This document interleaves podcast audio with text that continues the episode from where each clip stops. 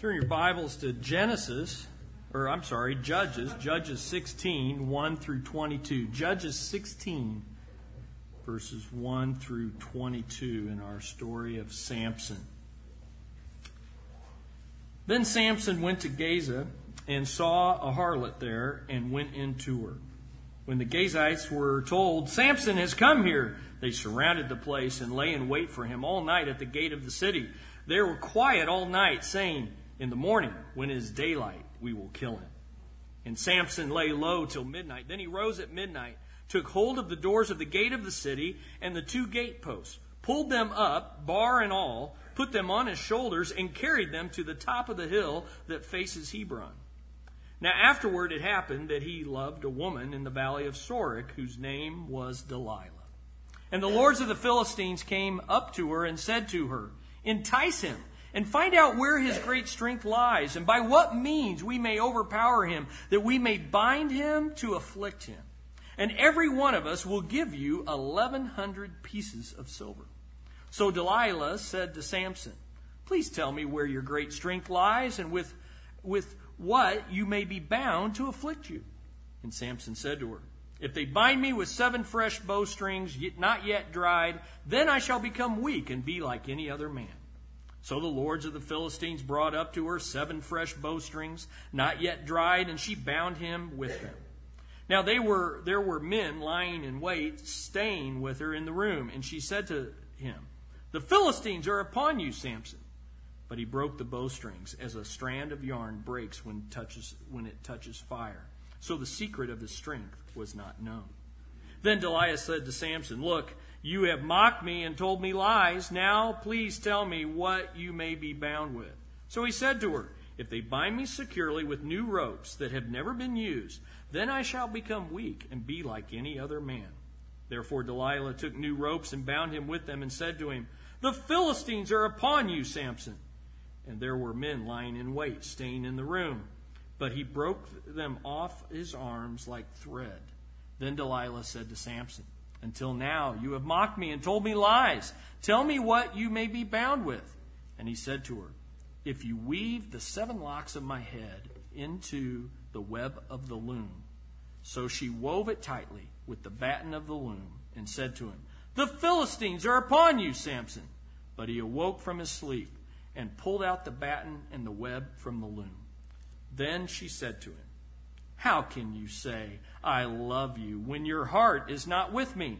You have mocked me these three times and have not told me where your great strength lies. And it came to pass, when she pestered him daily with her words and pressed him so that his soul was vexed to death, that he told her all his heart and said to her, No razor has ever come upon my head, for I have been a Nazarite to God from my mother's womb. If I am shaven, then my strength will leave me, and I shall become weak and be like any other man. When Delilah saw that he had told her all his heart, she sent and called for the lords of the Philistines, saying, Come up once more, for he has told me all his heart. So the lords of the Philistines came up to her and brought the money in their hand. Then she lulled him to sleep on her knees, and called for a man, and had him shave off the seven locks of his head. Then she began to torment him, and his strength left him.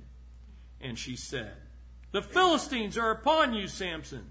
So he awoke from his sleep and said, I will go out as before at other times and shake myself free. But he did not know that the Lord had departed from him. Then the Philistines took him and put out his eyes and brought him down to Gaza. They bound him with bronze fetters, and he became a grinder in the prison. However, the hair of his head began to grow again after it had been shaven. Heavenly Father, we're so thankful that you've given us the examples of men and women in Scripture that we can relate to. And I pray, Father, that uh, you would apply the lessons that we're about to hear from Pastor Bruce to our own personal lives, and that we would see that we are men and women just like Samson. Lord, help us to hear what you have for us today and to apply it and to leave here changed for having been here. We give you praise and glory for what you are about to teach us. In Jesus' name. Amen.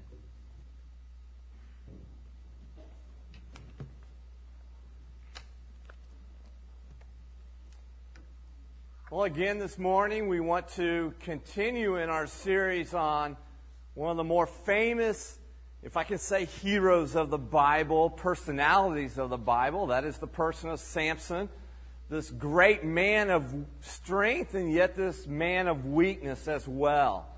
And uh, today we're looking at one of the more infamous parts of his life, the story of Samson and Delilah. In fact, I'm sure most of you here, if not all of you, have heard something about the story of Samson and Delilah. Raise your hand if you know something about, you've heard the story before. Maybe told to you as a kid, maybe t- learned about in Sunday school class as a kid, or even adult, you've heard sermons preached about it, whatever the case may be. And, uh, and so we're going to take some time to look at this story again, Samson and Delilah.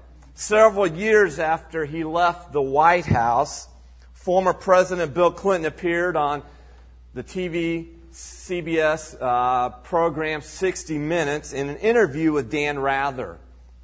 And as, as they moved into the inevitable questions about his infamous dalliance with the one time White House intern Monica Lewinsky, an action that put his marriage, his presidency, and his legacy at risk. Dan Rather came to that point in the interview where he asked this question. The central question is why? Why? President Clinton looked at Mr. Rather and he responded with this statement, and I quote, I think I did something for the worst possible reason, just because I could. I think that's just about the most morally indefensible reason that anybody could have for doing anything. When you do something just because you could. Just because I could. Now that, we could say, is a life motto for Samson. It's a fitting motto for Samson.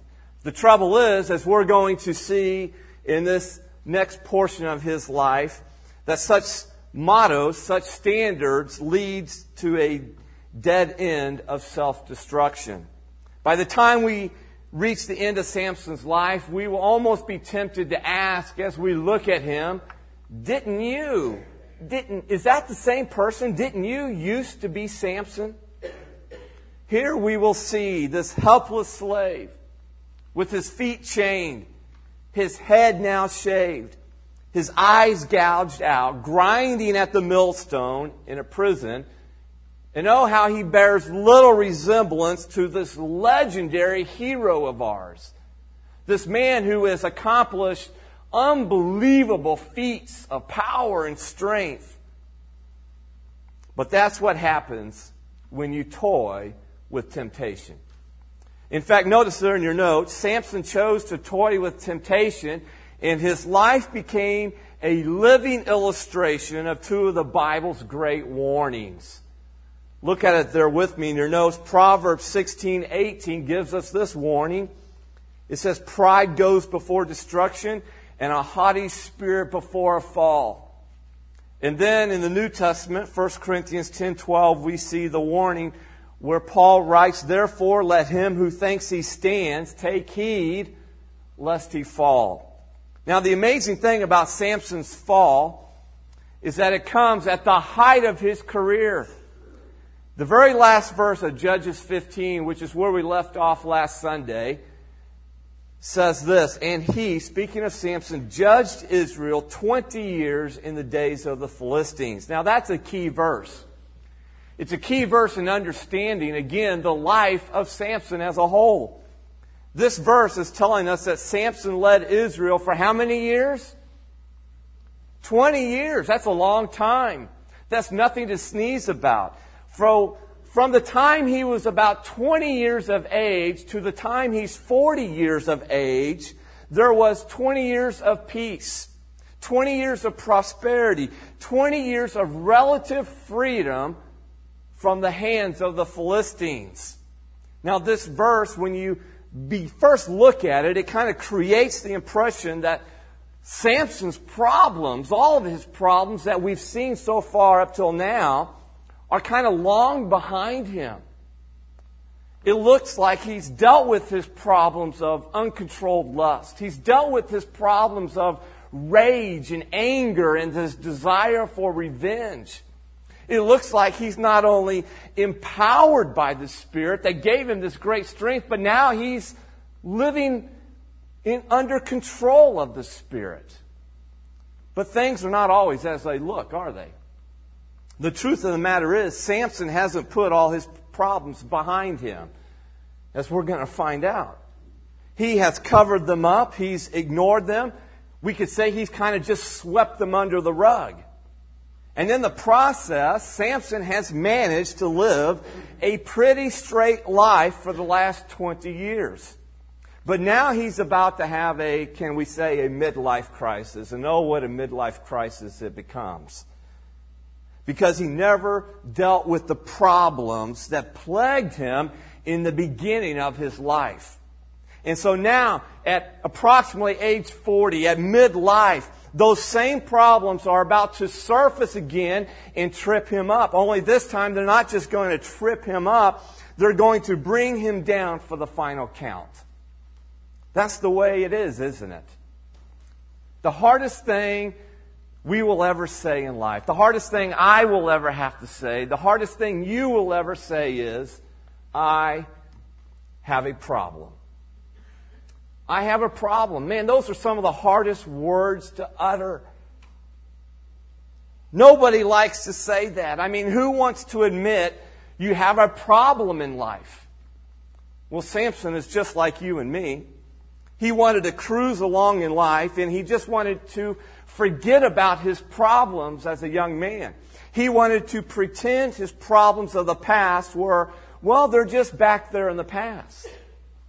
But because he never really dealt with his problems, he's going to toy with temptation again, and this time it's going to take him down. It's going to destroy him. And so, what I want us to do this morning, I want us to see, because I believe Samson's life, and in particular in Judges 16 here, with this incident, this story of Samson and Delilah, it shows us what happens when we toy with temptation. And so look at the first point here of what happens. Sin will take you farther than you wanted to go. Sin will take you farther than you wanted to go. Some people just can't seem to say no to temptation, and Samson was no exception. Here was the leader of Israel, the judge of Israel. He's traveling down to Gaza, the capital city of the Philistines. Gaza was about 45 miles south from Samson's hometown of Zorah, which means he has gone about as far as he could from his geographic and spiritual home. The word Gaza is an interesting word. It's significant as it means the place of the stronghold. The place of the stronghold. And oh, how the strongholds in Samson's life, the strongholds he never dealt with, take control of his life here at the end. His venture in Gaza had no purpose beyond self indulgence and was incredibly reckless on his part. Reckless spiritually in his life, reckless even physically to his life. He was courting danger. He's oblivious to the folly of fraternizing with the enemy. So, what happens in this Philistine city of Gaza? Well, there's three things here. Notice that first of all, Samson sees and then he visits a prostitute in Gaza.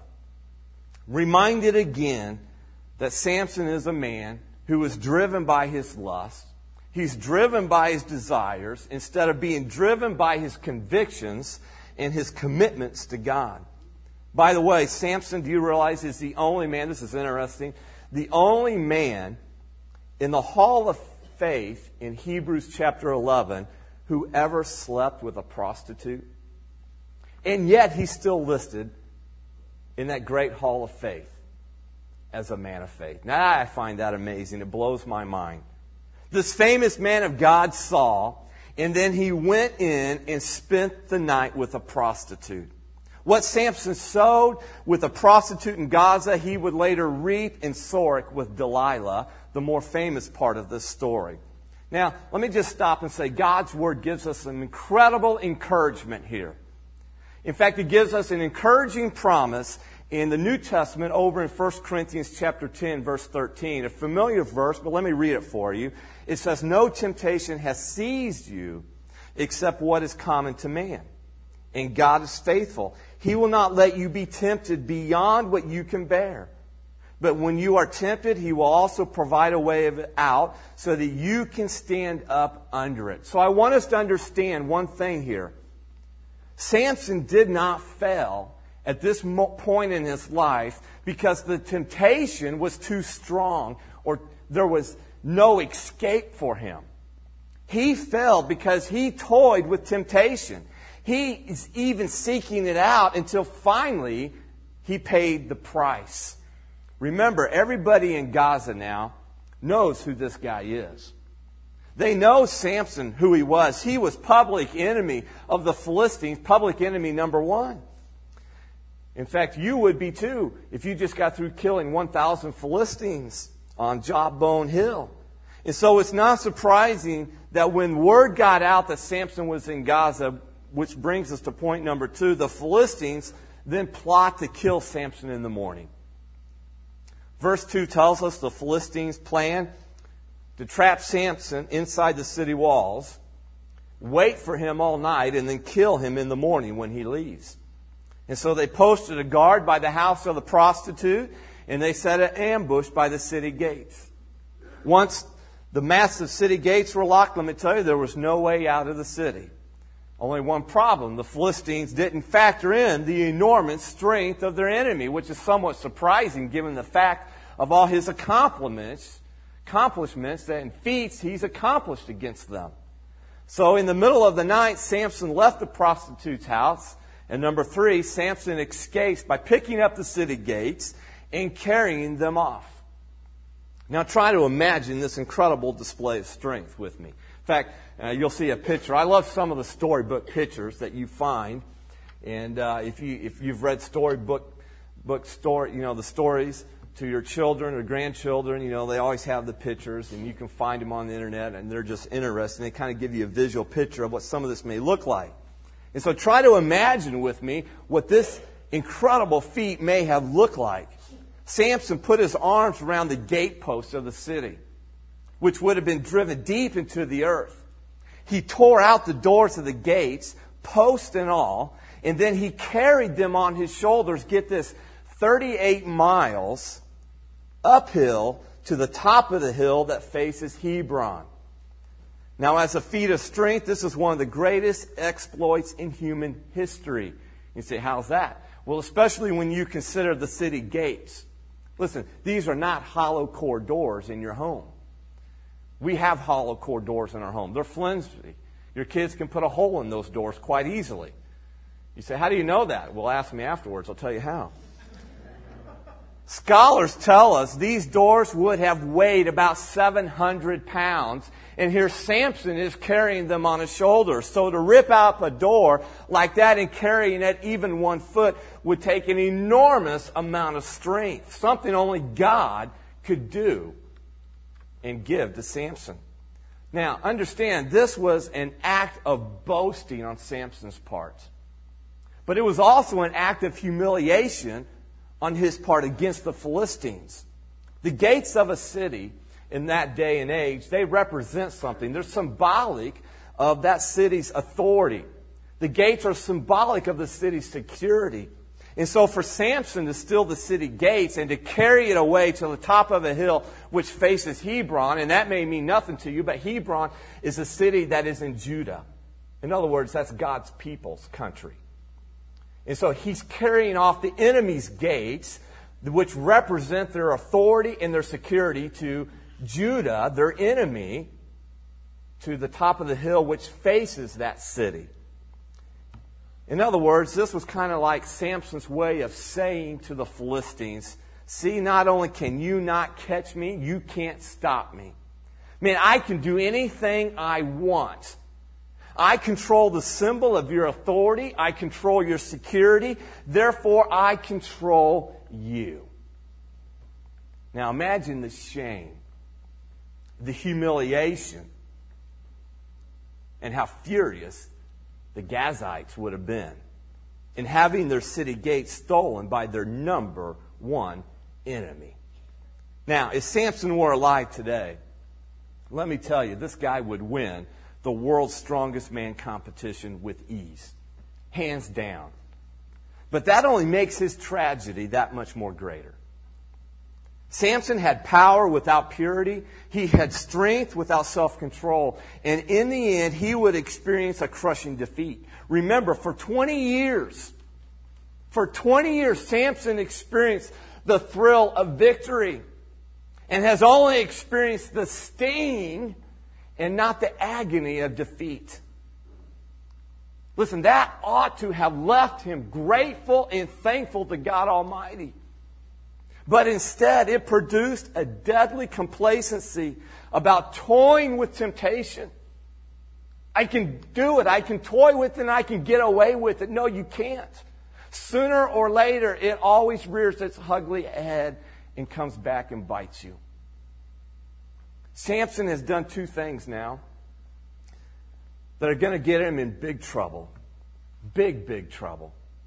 He's enraged the Philistines again by ripping off their city gates. But number two, and more importantly, he has inflamed his old passion for women and sex by sleeping with a prostitute. Samson is finding out the hard way that when you toy with temptation, listen, sin will take you farther than you ever wanted to go, than you ever planned to go. And now he's about to find out that if you keep toying with temptation, number two, sin will keep you longer than you wanted to stay. Now, in case you hadn't noticed it, in the life of Samson, he had this unfailing ability to choose well, how else can we say it? The wrong kind of women. He's always choosing the wrong kind of women. In fact, in verse 4, you'll notice that Samson toys with temptation again when it says he loved a woman in the valley of Sorek whose name was Delilah. What a name. That name is forever associated with this story, is it not? We know very little about Delilah except for her name, and that she was more than likely a Philistine as well. The valley of Sorek was rather close to Samson's hometown. And so he's just wandering off again, and he meets up with this woman. And based on the lust of the eyes, I'm sure Delilah was sexually attractive to Samson, and so Samson entered into an affair with her. The Bible tells us Samson loved Delilah, but I believe it was probably more like a blind love since Samson did not see beneath her surface and he did not discern her true motives. Because as we will see, she had a heart for sale to the highest bidder. It's all too familiar by now. It's like deja vu all over again. Samson sees her, he wants her, he falls in love with her, and suddenly he's going down, down, down again.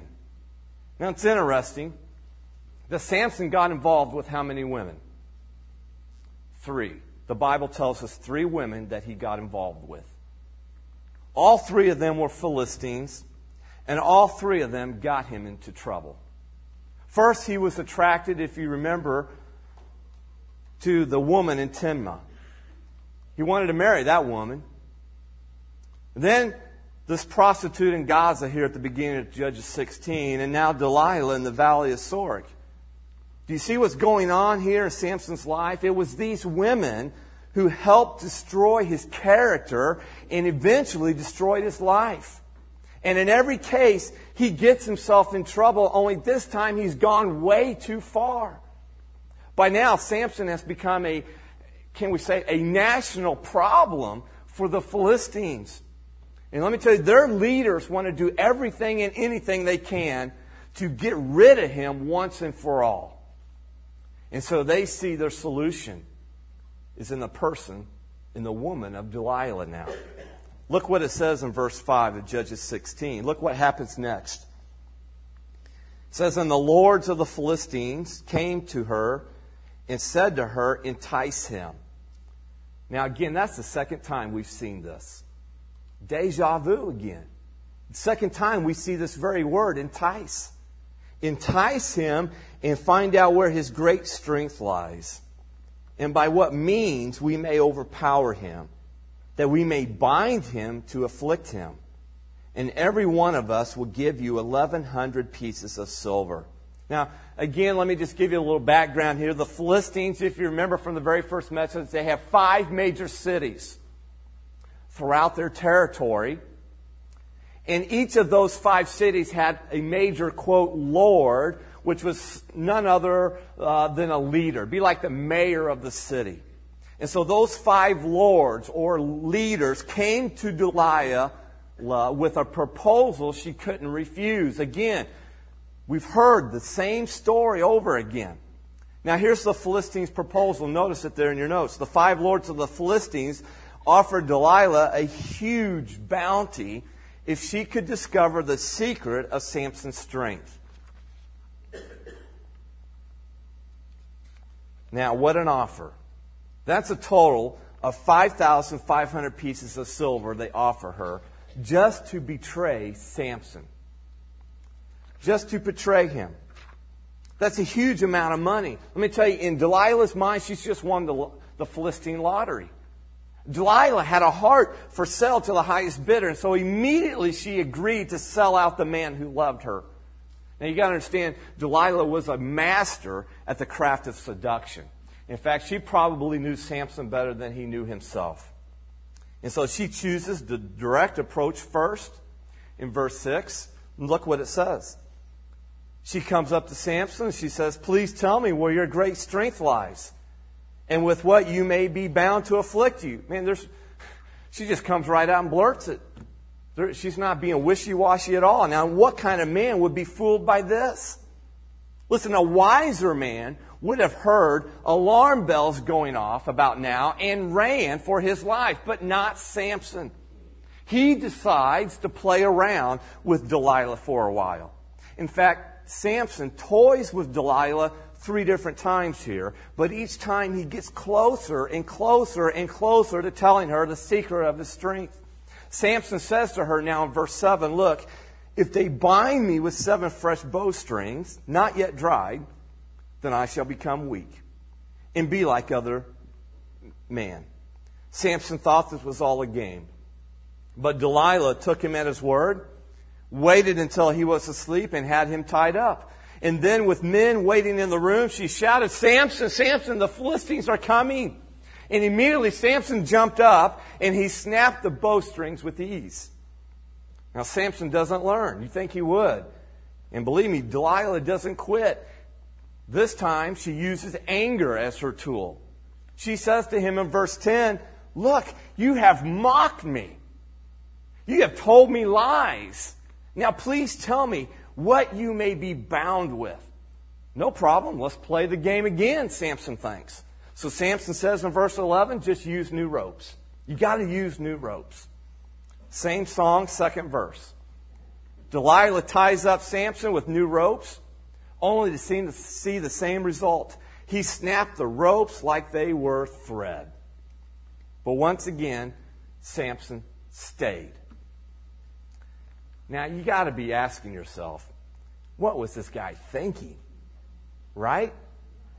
I mean, was he just that stupid? Or was he just convinced he was untouchable? And yet, when we want to ask those questions, folks, listen to me, it's so easy to ask those questions of Samson, but not of ourselves when we're in the same situation. Now, Delilah's persistent. You got to give it up to her. She doesn't quit. She keeps at it. And once again, she complains to Samson that he's making a fool of her and he's lying. Which, by the way, was true. He was doing that. But she's getting closer. Samson's third reply is very, very telling in verse 13. Look at it. Samson now tells Delilah, If you weave the seven locks of my head into the web of the loom, now, what's just happened here? Has he told Delilah the secret of his strength? No, but he's getting very, very close to it. Listen, the secret, it's in his hair. All that stuff about bowstrings and ropes was all misleading information. But now he's letting her touch his hair. Samson's feeling so confident. He's feeling so cocky, man. He thinks he's invincible. And so for the third time, she cries out, Here come the Philistines. And again, he wakes up and pulls his hair free from the loom. But now Delilah. Oh man. Again, you got to give it up to her. She is so smart, so witty. Because she pulls out that trump card. And she lays down that trump card and she plays it in verse 15. Look what she says Samson, how can you say, I love you, when your heart is not with me? Bingo. She's got him now. You know why? That's exactly what the woman of Timnah said 20 years earlier to Samson. Delilah's appeal here, it was emotional, it was intense, and it was prolonged as she prodded and pressed Samson for his secret. She knew the power of a woman's tears, and now she's using an avalanche of words to wear him down when she continues in verse 16 Samson, you have mocked me these three times and have not told me where your great strength lies. In other words, Delilah kept at him and kept at him and kept at him and kept at him until finally she rusted away Samson's resistance. Verse 16 says, And it came to pass when she pestered him daily with her words, impressed him so that his soul was vexed to death. Now, don't miss the next phrase in verse 15. That he told her all his heart. And the rest, as they say, is history. So, what happened here? What just happened, if we can say it this way, in Delilah's beauty salon that led to Samson's bad hair day? Well, I'll tell you what happened. Delilah nagged Samson to death, in other words, but she nagged him to death with her words so that he told her all his heart. In other words, Samson caved in and gave up. He had had enough and he couldn't resist any longer. And yet you have to be somewhat awestruck by just the sheer stupidity of the man at this point. Listen, despite all the evidence of Delilah's betrayal, Samson refused to leave. Instead, he blurted out the most precious secret of his life to a woman who he must have known was committed to destroying him. The book of Proverbs gives us an illustration of what Samson was like at this moment. Samson was like cattle lining up to be slaughtered, and he's too dumb to know it. But that's what happens, folks, when you toy with temptation and think you can get away with it. Samson then tells Delilah all about his Nazarite vow. He explains to her why no razor had ever touched his hair. And then he tells her point blank in verse 17 If I'm shaven, then my strength will leave me, and I shall become weak and be like any other man. Now, at first glance at this story, it almost looks like Samson's been tricked by Delilah. That Delilah tricked him. But that's a myth. Delilah hasn't tricked him, and Samson hasn't been tricked. Samson knew exactly what was going on. He knew exactly what he was doing. Samson was completely aware of his Nazarite calling, even in the midst of all this. So, whatever his problem was, listen, he could not cry ignorance. He knew the terms of his strength. He's explaining it to her. And yet he told her all his heart instead of keeping his heart committed to the one who is giving him the strength. It's almost pathetic to read verses 19 through 20. I mean, how could Samson think about it?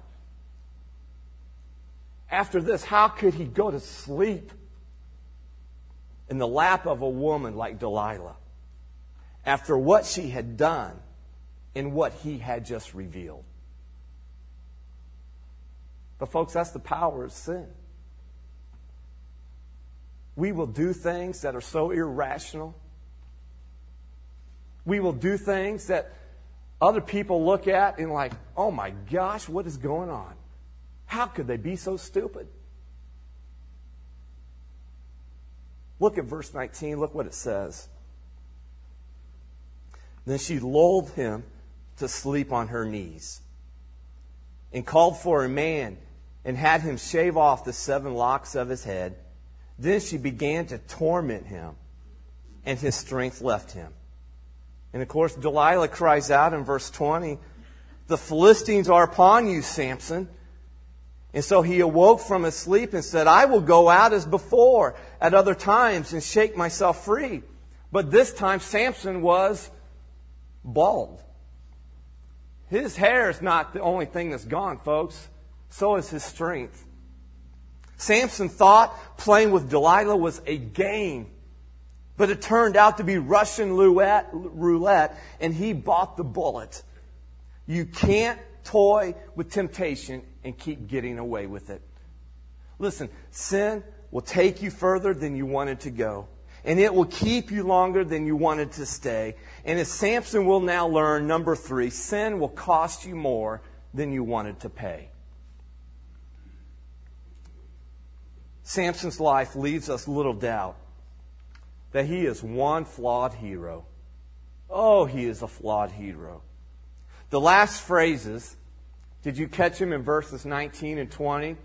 Those two phrases at the very end of those two verses, and in my opinion, they contain the saddest statements about Samson's life in all the Bible. It's in your notes. Look at it. The last phrase in verse 19 simply says, and his strength left him.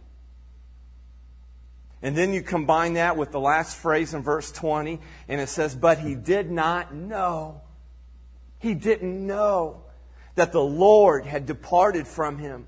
In other words, Samson didn't realize what had happened until it was way too late. Like Samson, how many Christians have drifted away from God through stupidity and through folly? They don't realize what they've lost until they've lost it. They don't appreciate what they had until it is gone. When you toy with temptation, listen, sin will always cost you more than you wanted to pay. Do you see what's happening here? Do you see what's going on in Samson's life? Delilah, get this, has finally done what the Philistine army could never do. That's amazing. She's brought Samson down, and now he's as weak as any other man. Now, what happens next is truly an ugly picture. The Philistines, you have to understand, they've been waiting 20 long years to get their revenge against Samson. And under, isn't it interesting? The Philistines had no intention of killing him. They wanted revenge. Look what happens next. We see in verse 21 the high cost of Samson's sin. It says, Then the Philistines took him and put out his eyes. I like the translation that says they gouged out his eyes. In other words, that's mutilation. And they brought him down to Gaza. In other words, they deported him away down to the city where it really started. And they bound him with bronze fetters, incarcerated him, and he became a grinder in the prison. Now you have to understand, grinding grain, that is, there's nothing more humiliating than that because grinding grain was the work of a woman or an animal in those days. Now, do you see the irony here in this picture of Samson? And oh, there is irony. What was always getting Samson in trouble? May I suggest to you, it was his eyes. the lust of the eyes, constantly got him in trouble. He had been morally and spiritually blind most of his life. And now the irony is he is what? He's now physically blind. Listen, God, God had not failed Samson. It was Samson's pride and it was his self-indulgence that has now destroyed his life. And when Samson carried off the city doors, that was an act of boasting, but look who's boasting now. Look who's the humiliated one now. He is now in an utterly humiliated state. In fact, he's more valuable to the Philistines as a source of entertainment and gloating to them than as than if he were dead. Oh, how the mighty have fallen. And yet, I'm just I'm blown away by this. There was still hope. There was still hope for better days to come in Samson's life. Even when he was in prison, a total failure, God had not abandoned him. In verse 22, we begin to see this ray of hope in a very dark place. And that hope is none other than the healing grace of God. Look at it there in your notes. In verse 22, this healing grace of God, we see it in a picture here where it says, however, the hair of his head began to what? Grow. Again, after it had been shaven. Oh, what a beautiful verse verse 22 is. Do you know what this means? Man, don't miss this because this is the best part. It means even in the midst of the worst kind of failure, God was present working to restore Samson. Samson had hit rock bottom in prison. Listen, there was no place to look but up in his life. And that's when I believe Samson began to do some soul searching. I think God used that prison experience in his life, and Samson began to ponder how far he had fallen what he had, what God had given to him, all his privileges and advantages, and how he had lost it all. And I think he began to dwell on the grace of God and the mercy of God. And I think Samson began to turn to God and genuinely repent of his sin, and God refused to give up on him. The hair of his head began to grow again. Now, we're going to see the rest of that story next Sunday.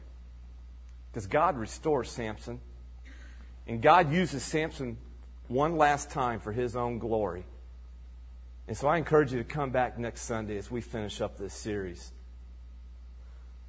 But until then, what kind of life lessons can you and I walk away with here? What can we learn from this infamous story of Samson and Delilah? Well, let me share three. There's many lessons we could we could ponder on this morning, but let me just give you three life lessons from this flawed hero of ours. Number one is unless we deal with our problems, they will come back to haunt us again and again and again. Listen, this was Samson's main issue in life. He never dealt with the real problems of his lust. He never dealt with the real problem of his anger and his uncontrolled spirit, if you will. And it came back 20 years later and destroyed his life.